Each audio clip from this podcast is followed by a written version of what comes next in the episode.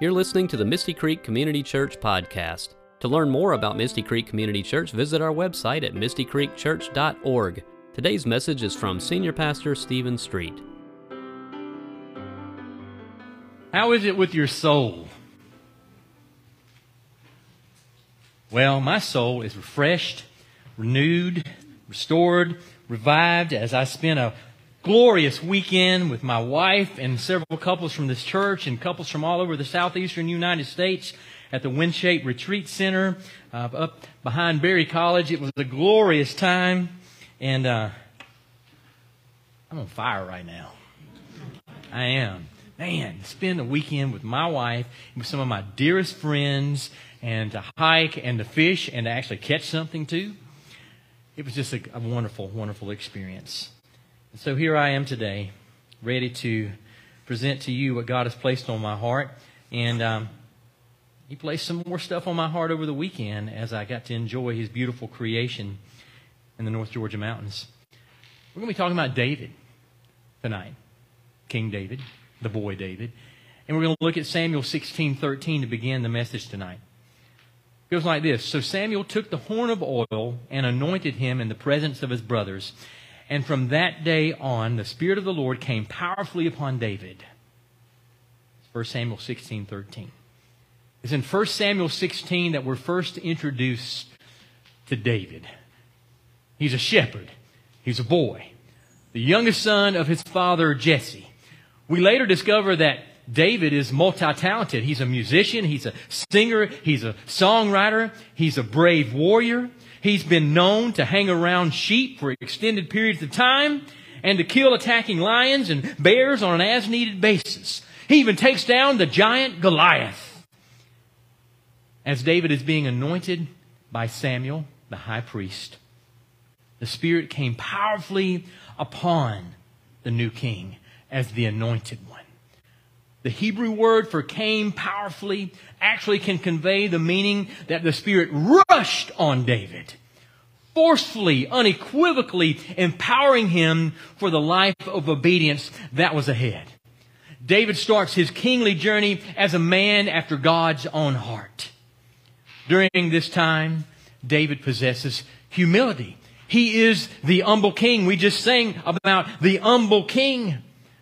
Humility welcomes the Holy Spirit. The more humble you are, the more welcome you, welcoming you are to the Holy Spirit. Now, despite being identified by God as a man after my own heart, in Acts 13 22, David sinned in his affair with Bathsheba. If you don't know that story, David lusted after a woman. He wanted that woman so much so that he sent that woman's husband to fight on the front lines of a battle, knowing that Uriah, Bathsheba's husband, the Hittite, would be killed. And that was a sin. That was murder. He sinned David, a man after God's own heart, an humble king, sinned, and he attempted to cover up his sinful behavior. You know, God didn't fall for any of this cover up. And he sent Nathan, one of David's best friends and an advisor, to reveal David's guilt. In Psalm 51, that Sherry just read for us, David poured out his repentance over his sin and he sought God's forgiveness. He said, Create in me a clean heart, O God, and renew a right spirit within me. Cast me not away from your presence, O Lord, but restore unto me the joy of your salvation. In Psalm 32, David rejoiced over the forgiveness he received. You know, God doesn't keep score or expect us to make things up to Him when we're wrong. He doesn't. He doesn't keep score. He doesn't expect us to make things up to Him when we're wrong. Instead, he delights in restoring us. Psalm 32 gives us a portrait of the pain David experienced from his unconfessed sin. But later we get to see the opportunity, the joy that can come when God forgives and restores. He wants to direct our steps. He wants to forgive us. He wants to restore us and give us the greatest joy we can ever imagine. David found out that suffering in silence does not bring about forgiveness and restoration. And that's the title of the message today Suffering in Silence. It does not bring about forgiveness and restoration. David realized God was pleased with a broken spirit and a broken, humble heart. This is the kind of confession that brings deliverance and forgiveness. Look at Psalm 51 17. My sacrifice, O God, is a broken spirit, a broken and contrite heart. You, God, will not despise. David attributed the cause of distress to keeping silent and refusing to confess his sin. He first admitted that when he kept silent, his bones became brittle or wore out and groaning all day long. The Hebrew word for groaning can also be translated as the roaring of a lion. In regard to human subjects, it could refer to groaning and anguished cries. When David opened up and acknowledged his hidden sin to God, that led to a breakthrough. I will confess the words of David. I will confess indicates David's personal resolve to end the physical and emotional pain that can, that came from harboring sin in his heart. David's confession was immediately met with God's forgiveness. Without going into detail, David's sins did not go unpunished. The firstborn son between David and Bathsheba would become ill and die.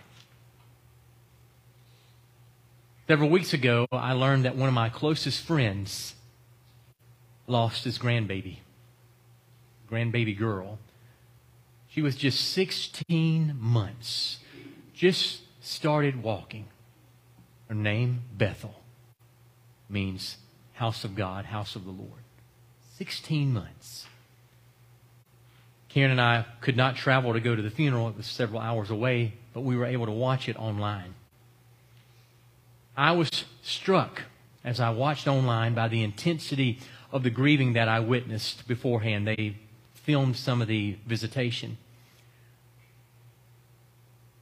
The family cried so loud and they hugged each other with such passion. It moved me. They were grieving, but they were embracing one another. Continued to watch the service.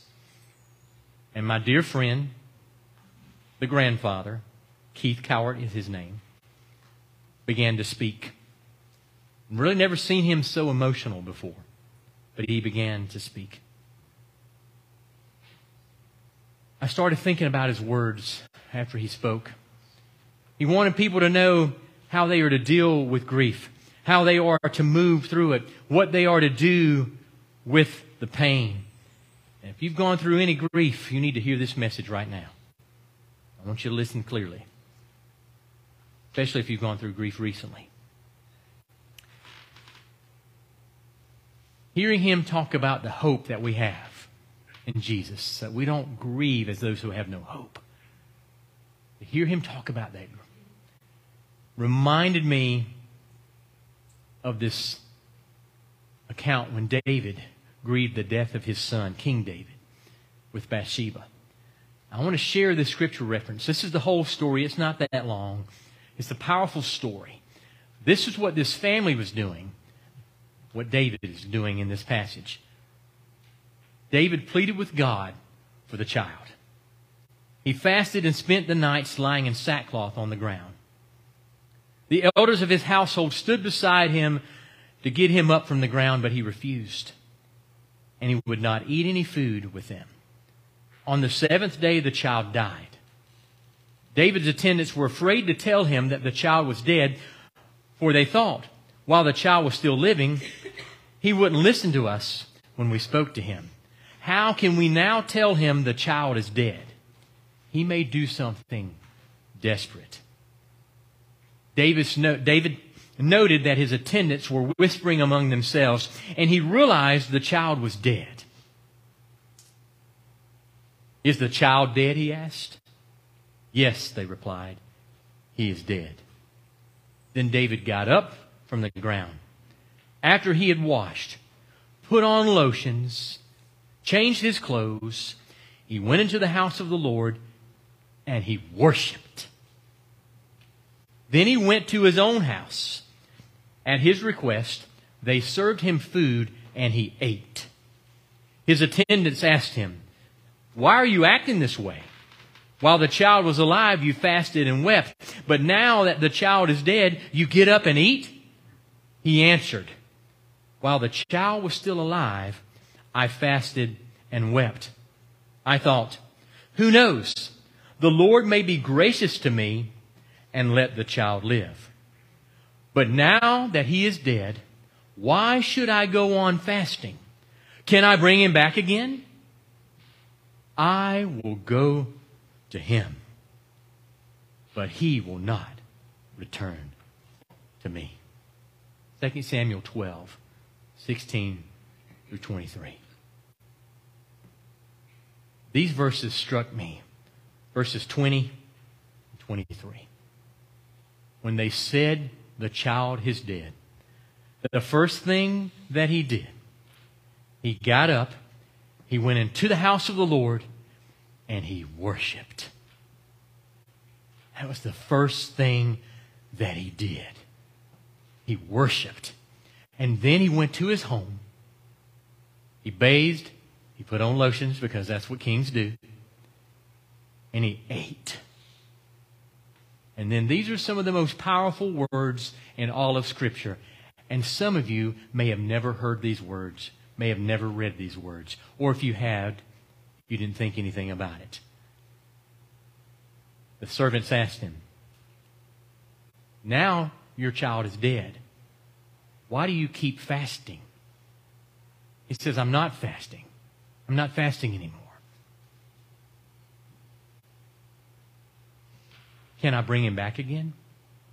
I will go to him, but he will not return to me. I shared this passage recently with the residents at the Mansions Assisted Living, where my in laws are.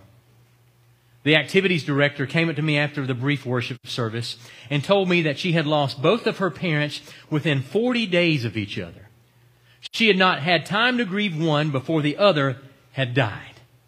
As she heard this passage from 2 Samuel, the same passage I just shared with you, she visualized going to her mom and dad. Her dad was a retired pastor, by the way. She visualized going to her mom and dad and being embraced by them as she entered paradise. I want you to visualize that for all of us who've lost someone. No matter how long ago that was, can I tell you something? You will never stop grieving them. No matter what the therapist says, no matter what the pastor may say, you will never stop grieving their loss. You may hear, oh, they're in eternity celebrating with the angels. That's wonderful.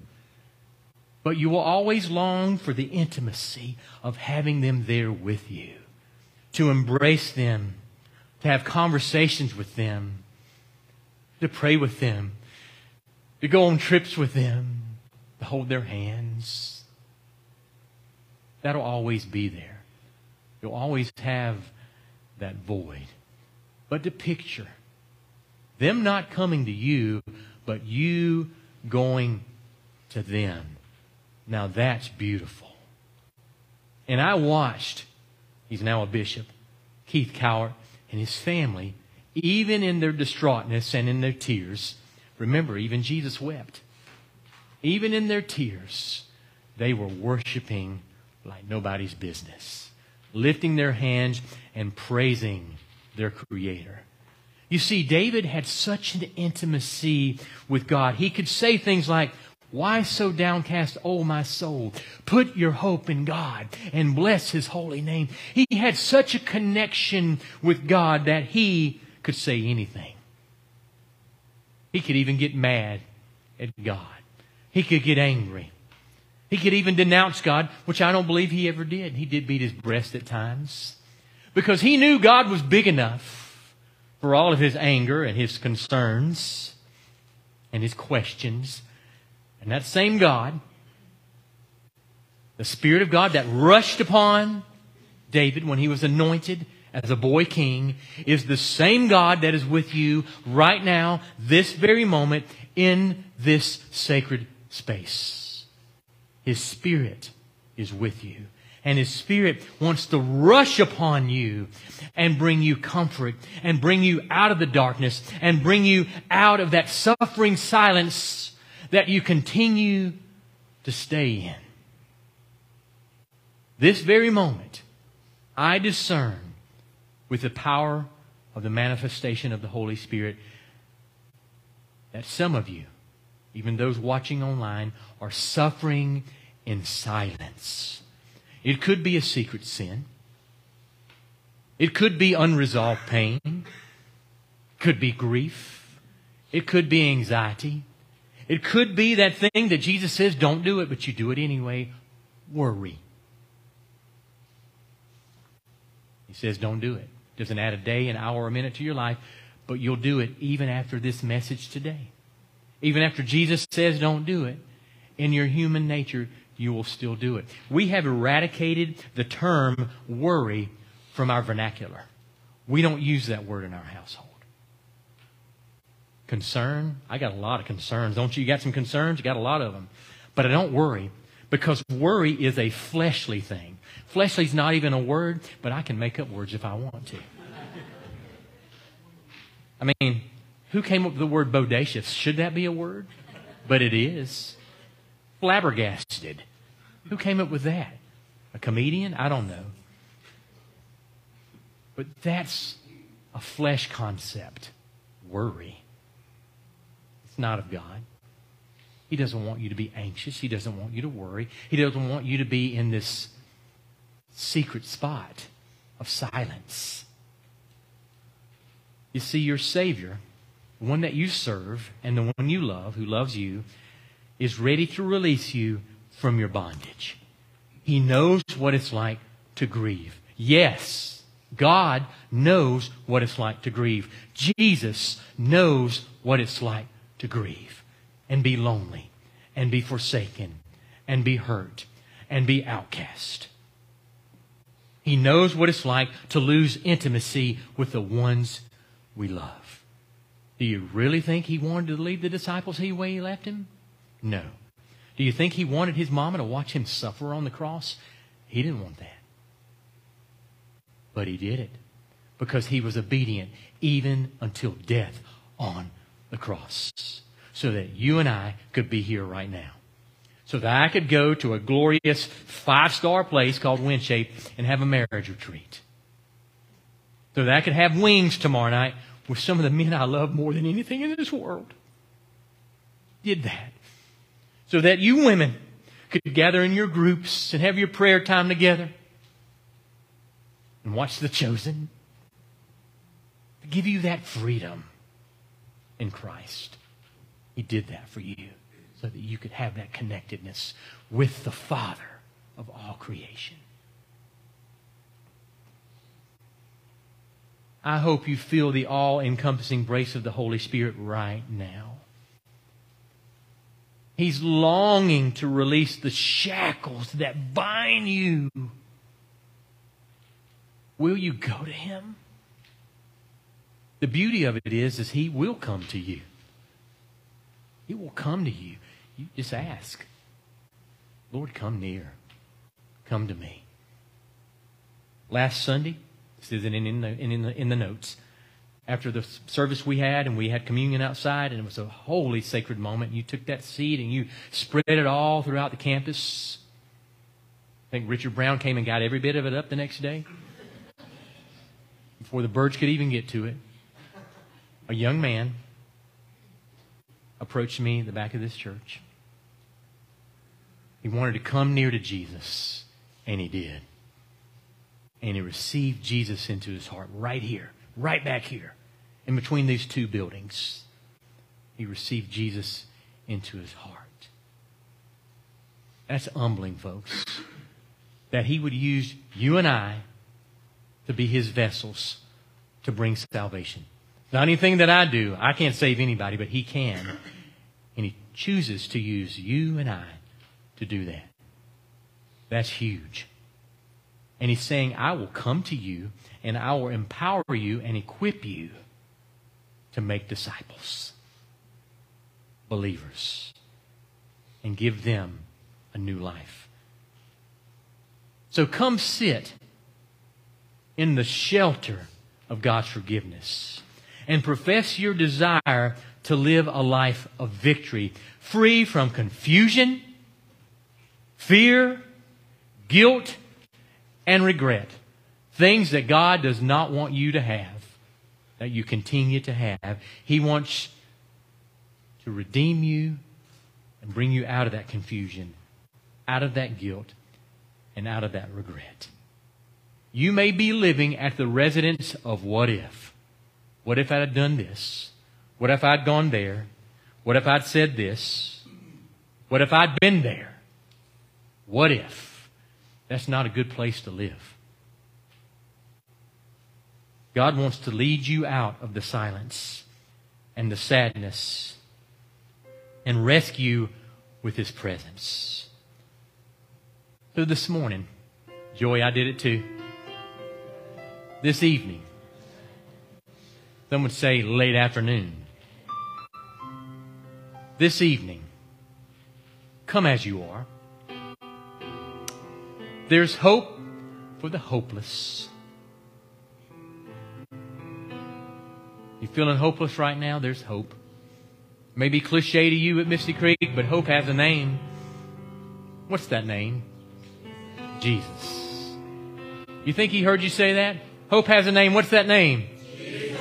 Yes, Jesus. We believe you are the hope of the world, the only hope. So we're going to pray together.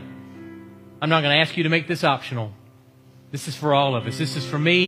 This is for you. This is for those watching online. We're going to pray together.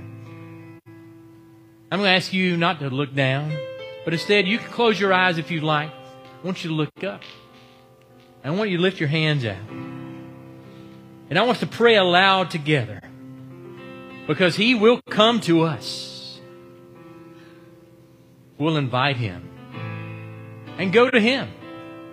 I mean, if you'll just meet Him halfway, He'll take care of the rest. So let's pray. And this prayer is up on the screens as well. Well, let's pray it together with our hands lifted high looking up at that screen, those monitors. Jesus, I receive your Holy Spirit. Let praise become my first language, even when I am discouraged. May I worship you even when I don't feel like it. Come, Holy Spirit, fan worship into flame with my heart. That praise may rise from these lips many times a day. I praise in Jesus' name. Amen. We hope you were inspired by today's message. For more sermons from Misty Creek Community Church, be sure to subscribe on iTunes, Spotify, or wherever you like to stream your podcasts. You can also watch videos of our sermons and complete services on the Misty Creek Community Church YouTube channel. And while you're there, be sure to like, subscribe, and hit the notification bell. For more information about our church, including our mission, location, service times, and more, visit our website at mistycreekchurch.org. God bless you, and thank you for listening.